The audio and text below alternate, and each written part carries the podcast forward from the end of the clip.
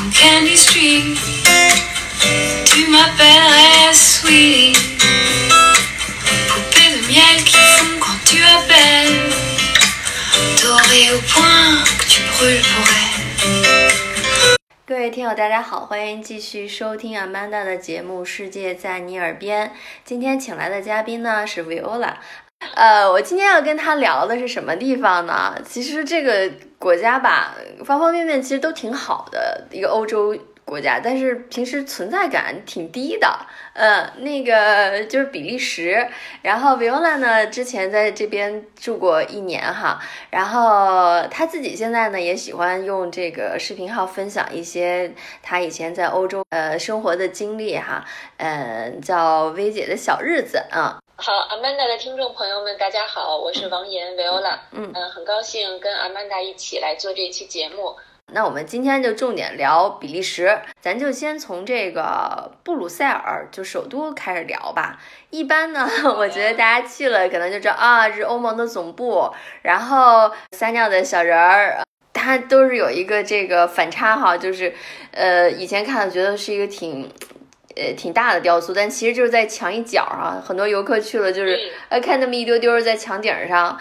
当年这个典故也是，就是因为靠他这个撒了一泡尿，然后把这个敌人的导火线给浇灭了自己的小英雄，对小英雄。但是呢，就是各个国家的元首啊或者什么，其实也喜欢给他送这个带有自己国家的传统的民族的服装，呃，作为礼物。但我好像也从来没看见他穿过哈，都珍藏着。有有穿过，在布鲁塞尔，当然特别有名的就是这个大广场。经常去欧洲国家旅行的朋友都知道，在每一个城镇的市中心都会有这样一个广场，会有这个市镇的最大的教堂、市政府或者是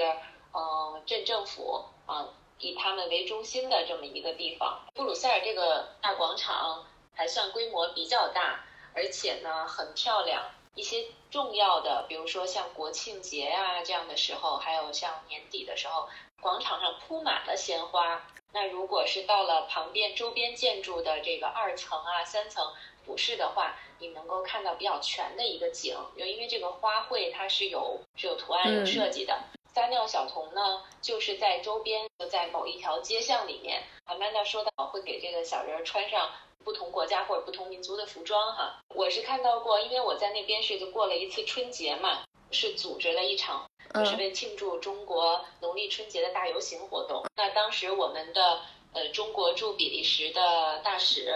就和布鲁塞尔的市长一起也参加，应该说是在队伍的最前面嘛，走到这个嗯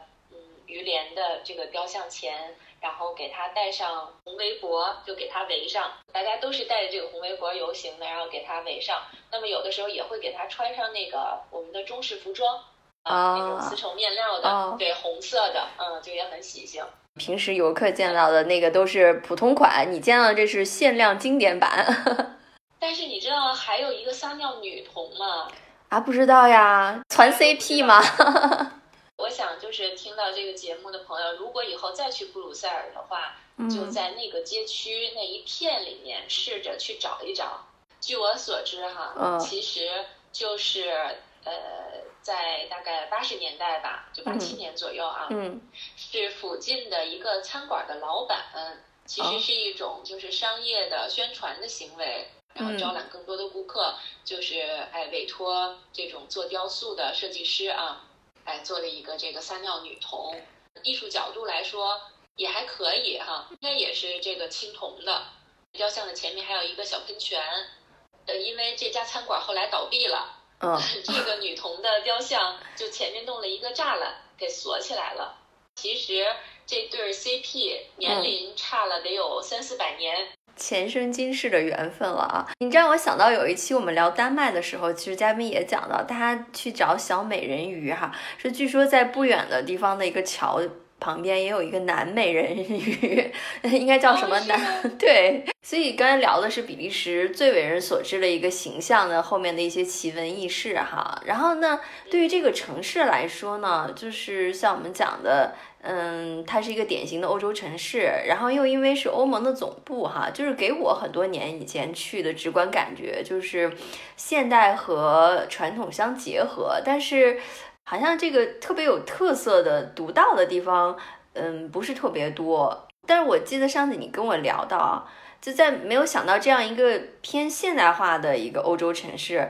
它还有一片很大的森林公园，是吧？因为在那边生活跟游客不太一样啊。嗯。嗯，游客的话可能会觉得这个地方在众多的知名的欧洲城市里面不算最吸引人的。嗯，但是因为我生活在那儿，我呃我真的非常非常喜欢这个城市，就是它很幽静。呃，因为我后来转去了巴黎嘛，嗯，所以呢，就是也听到大家都说，那你是从布村。他们都管布鲁塞尔叫布村啊，就是村子的村。去了巴黎这样的国际化大都市了啊，进从村里进城了。其实我当时转到巴黎的时候，我都有点不适应，在布鲁塞尔生活了一年，很清幽的环境，然后我转到那个巴黎去，我都觉得很嘈杂。它这个城市确实规模不大，比如我住的那个地方啊，呃，开车到这个大广场。呃，也就是说老城的中心了啊，嗯，呃，大概是如果不堵车的情况，应该是十五分钟。那我住的这个地方按说也不算太偏了啊，我家走出去步行十分钟就是一片巨大的森林，啊，我有时候会遛狗就到森林里面，那么这个森林大到走几个小时啊，应该是走不出来的。就如果你从往森林的这个深处去走的话，呃，从我家。呃，再往这边走呢，另另外一个方向走呢，大概有十几分钟、十五分钟，就会走到一个小湖。这个小湖里边呢，常年都有天鹅，嗯，所以这个湖呢，也被当地的华人叫做天鹅湖。而且从生活的品质来说啊，实际上整体比利时的这个人均的收入和人均消费整体水平还是比较高的。布鲁塞尔其实，在这些。都会城市里面，它还是从环境上啊，从这种便利性上，都是一个挺宜居的城市哈。比利时麻雀虽小，但它还是还有两个地方我们可以聊一聊，就是一个是应该是它的第二大城市吧，安德卫普，还有它的一个就是游客可能之后去的也比较多了，一个很有历史感的古城吧，呃，布鲁日。安特卫普离布鲁塞尔也不远，嗯，我们开车去过几次，应该也就是在呃四十分钟左右的车程吧，嗯，算是比利时最大的一个港口城市和工业城市。这个地方就是要讲荷兰语啊，或者叫弗拉蒙语，它是弗拉蒙语区的。嗯，因为比利时呢，